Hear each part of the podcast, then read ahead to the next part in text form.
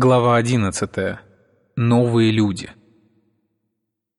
В предыдущей главе я сравнивал работу Христа, создающего новых людей, с превращением обычной лошади в сказочного крылатого коня. Я воспользовался этим крайним примером, чтобы подчеркнуть, что речь идет не об улучшении, усовершенствовании, а о полном преобразовании. Ближайшим подобием этому в природе будет поразительное превращение насекомых, когда на них воздействуют определенные лучи – Некоторые считают, что именно так происходит эволюция. Изменения, в которых ее сущность могли вызвать лучи, поступающие из космоса. Конечно, как только эти изменения возникнут, в действие вступает то, что называют естественным отбором. Виды, которые претерпели полезные изменения, выживают, другие отсеиваются. Возможно, современный человек лучше сможет понять идею христианства, если попробует рассмотреть ее в связи с теорией эволюции. Каждый знаком с этой теорией – хотя некоторые образованные люди отвергают ее. Каждого из нас учили в свое время, что современный человек эволюционировал из более низких форм жизни. Поэтому часто спрашивают, каким будет следующий шаг? Писатели-фантасты пытаются время от времени описать этот шаг, изображая некоего сверхчеловека. Обычно из сводых пера возникает существо гораздо более неприятное, чем нынешний человек – и создатели его пытаются скрасить впечатление, наделяя свое создание дополнительными руками или ногами. Но почему не предположить, что следующий шаг принципиально отличается от всего, что только измыслит самое изощренное воображение? Скорее, именно так и будет. Тысячи лет тому назад появились огромные тяжелые существа, покрытые бронеподобной чешуей. Если бы кто-нибудь в то время наблюдал за ходом эволюции, он, вероятнее всего, предположил бы, что следующим звеном в ее цепи будут существа еще надежнее защищенные, еще более приспособленные для выживания, но он бы ошибся.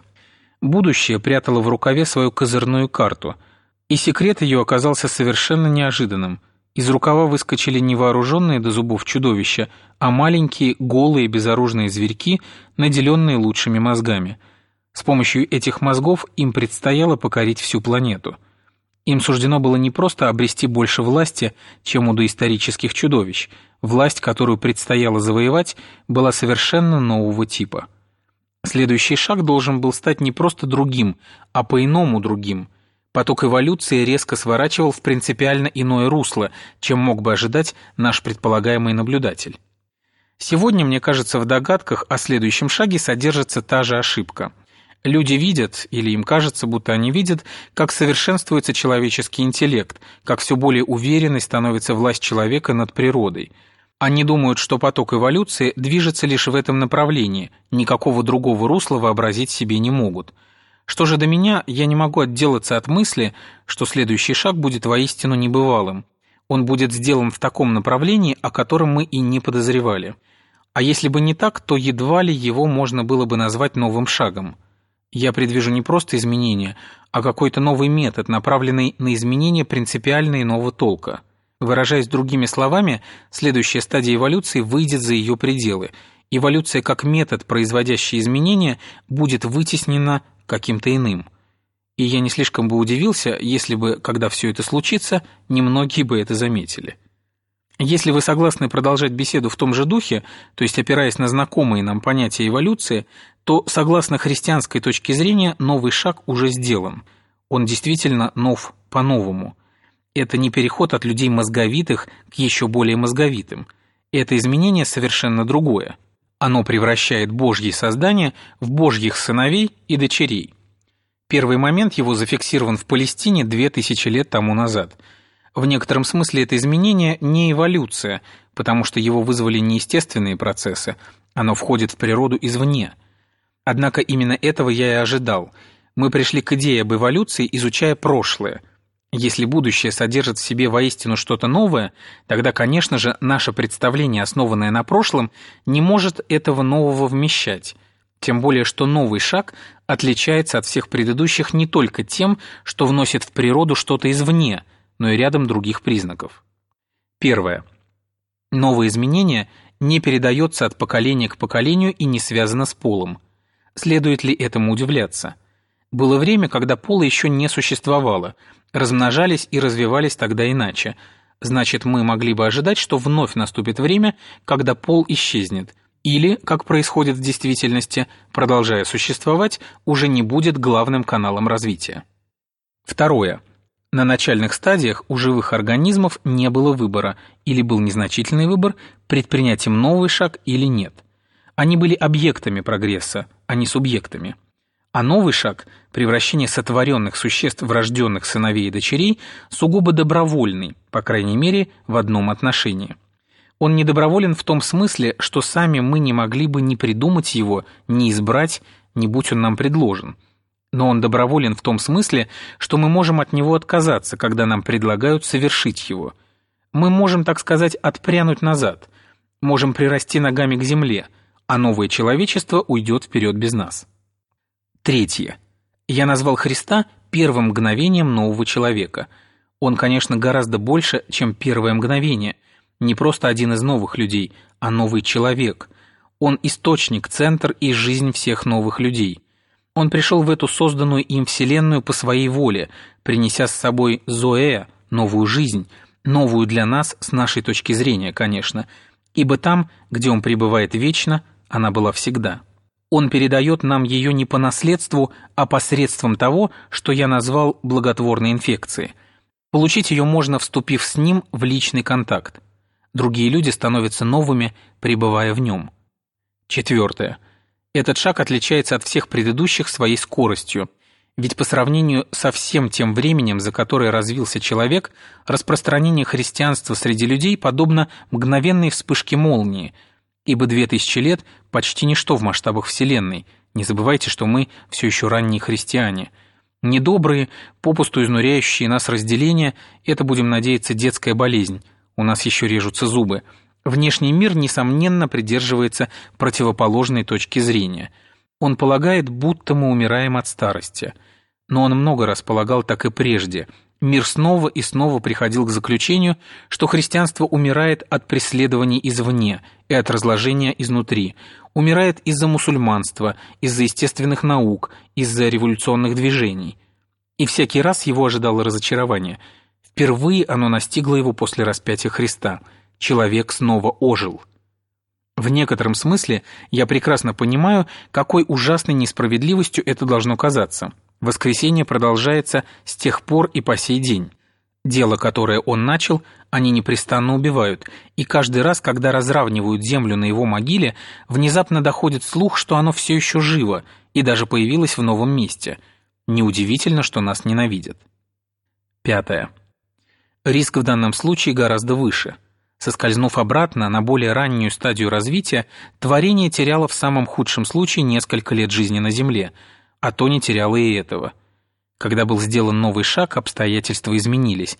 Теперь, отступив назад, мы теряем награду, которая в самом строгом смысле слова бесценна и безгранична, ведь сейчас наступил критический момент – Век за веком Бог направлял природу к той точке, где она обретает способность производить такие существа, которые смогут, если захотят, перешагнуть за ее пределы, чтобы обратиться в богов.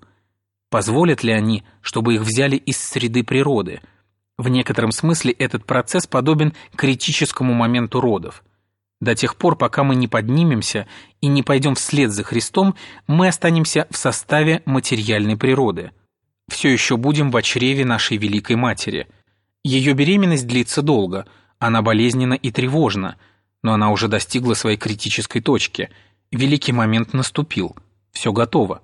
Доктор прибыл. Пройдут ли роды благополучно? Нельзя забывать, что от обычных они отличаются в одном очень важном отношении. При обычных родах ребенок лишен права выбора. В данном случае такой выбор есть. Интересно, что сделал бы обыкновенный ребенок, если бы мог выбирать. Возможно, он предпочел бы остаться в темноте и тепле, в безопасности материнского чрева. Ему, конечно, казалось бы, что, оставаясь там, он обеспечивает себе безопасность. И в этом была бы его роковая ошибка, ведь если бы он остался в чреве, то неизбежно бы погиб. Поэтому-то и был предпринят новый шаг, сфера действия которого постоянно расширяется. Новые люди появляются тут и там, во всех уголках Земли – Некоторых из них, как я уже сказал, трудно пока распознать. Но есть и такие, которых вы узнаете довольно легко. Кто-то из них иногда встречается нам. Даже голоса их и лица отличаются от наших. Они сильнее, спокойнее, счастливее, светлее. Их активность начинается там, где большинство из нас останавливается. Их, как я сказал, можно узнать, но для этого вам следует четко определить для себя, чего вы, собственно, ищете.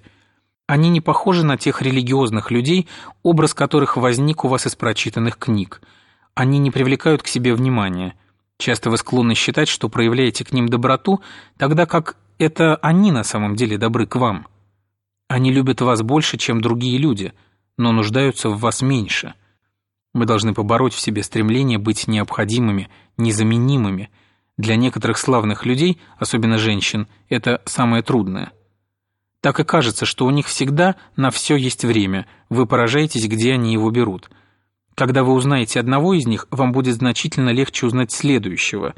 И я подозреваю, хотя откуда мне знать, что они узнают друг друга немедленно и безошибочно, невзирая на расовые, половые, классовые и возрастные барьеры, невзирая даже на барьеры вероисповедания.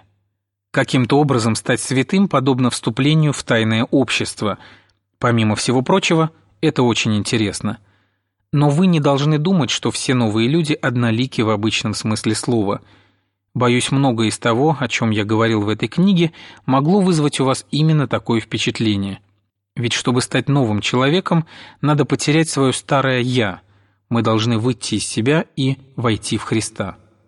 Его воля должна стать нашей волей, его мысли – нашими мыслями. Мы должны обрести ум Христов, как говорит Библия – Поскольку существует только один Христос, и только Он один должен находиться в нас, не значит ли это, что мы все должны стать совершенно одинаковыми? Выглядит как будто бы так, но это совсем не так. Мне трудно подобрать удачные примеры или сравнения, чтобы пояснить это, потому что ничто не может находиться друг с другом в таких же отношениях, в каких находится Создатель и его создание. И все же я попытаюсь привести два очень несовершенных сравнения – которые, надеюсь, помогут вам понять, что я имею в виду. Вообразите себе людей, которые всю свою жизнь прожили в полной темноте. Вы приходите к ним и пытаетесь описать, на что похож свет.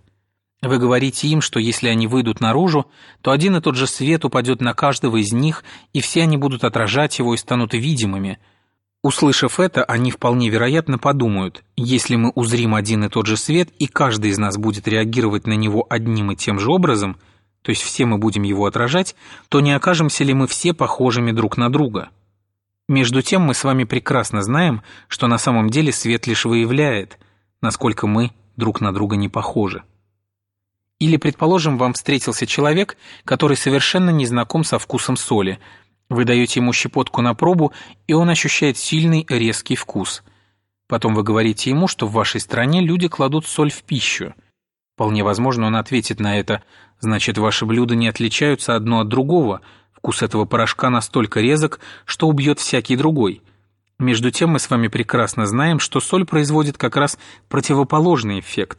Вместо того, чтобы убить вкус яйца или мяса, или капусты, соль проявляет его – все они будут казаться безвкусными до тех пор, пока вы не прибавите к ним соли. Конечно, как я и предупреждал вас, сравнение это хромает, потому что вы можете убить любой вкус, положив в пищу слишком много соли, тогда как убить специфику человеческой личности, добавив к ней слишком много от Христа, невозможно. Что-то действительно подобное этому происходит между Христом и нами – чем больше нашего собственного «я» мы убираем с пути, позволяя ему взять контроль над нами, тем больше мы становимся самими собою. Он содержит в себе такое богатство и такое разнообразие, что миллионов и миллионов маленьких Христов, каждый из которых не похож на другого, все еще не будет достаточно, чтобы полностью выразить его. Он сделал всех нас. Он придумал нас, как писатель придумывает действующие лица в романе – всевозможными и разнообразными, какими вам и мне предстояло стать. В этом смысле наше подлинное «я» все еще ожидает своего проявления в нем. Нет пользы пытаться быть самим собой, минуя его. Чем больше я сопротивляюсь ему и стараюсь жить по-своему, тем больше господствуют надо мной мои наследственность и воспитание, окружающая среда и растущие во мне страхи и похоти. Фактически то, что я с гордостью называю самим собой, оказывается лишь точкой, где пересеклись последствия тех явлений, событий, случаев и процессов, которые не я начинал и не мне прекращать. Так называемые мои желания попросту навязаны мне физическими отправлениями моего организма или мыслями других людей, или подсказаны бесом. Я плотно поел, крепко выпил и отлично выспался. Вот истинный источник того минутного вожделения, которое я испытал к девушке, сидящей напротив меня в купе вагона. Между тем я наивно приписываю его моему тонкому вкусу и независимому высоколичному решению. Пропаганда – вот истинный источник того, что я именую своими политическими убеждениями. В своем естественном состоянии я далеко не та личность, какой считаю себя. Большую часть того, что я называю своим «я», можно объяснить какими-то внешними причинами. Только когда я обращаюсь к Христу, когда я передаю себя Ему, сдаюсь Его личности, только тогда я начинаю приобретать собственное, настоящее «я». Вначале я сказал, что Бог содержит в себе личности. Сейчас я хочу остановиться на этом подробнее. Только в нем истинные личности и бывают. Пока вы не отдадите себя Ему, вы не сможете обрести своего истинного «я» одинаковы главным образом естественные люди, а не те, кто отдал себя Христу. Как заунывно одинаково великие тираны и завоеватели, как величественно разнообразны святые. По-настоящему отдайте себя, без сожаления откажитесь от своего «я», и взамен Христос действительно даст вам настоящее «я», истинную личность, однако вы не должны приходить к Нему только ради этого. Если ваше личное «я» — это все, что вас волнует – значит ваш путь к нему еще не начинался. Самый первый шаг на этом пути – постараться забыть о себе. Ваше подлинное новое «Я» – личное «Я» Христа, но и ваше, и ваше только потому, что оно, Его, не придет к вам до тех пор, пока вы стараетесь найти Его. Оно придет, когда вы станете искать Христа. Это звучит странно, правда? Но тот же самый принцип действует и в других областях – даже в общественной жизни вы не сумеете произвести хорошего впечатления, пока не перестанете думать о том, какое впечатление производите. То же самое относится к литературе и искусству. Ни один человек, больше всего заботящийся об оригинальности, никогда оригинальным не станет. И наоборот, если вы просто стараетесь выразить истину, немало не заботясь о том, как часто до вас говорили они и другие, 9 против одного, что вы действительно окажетесь оригинальным – даже не замечая этого. Принцип этот пронизывает всю жизнь, сверху донизу. Отдайте себя, и вы обретете себя. Пожертвуйте жизнью, и вы спасете ее.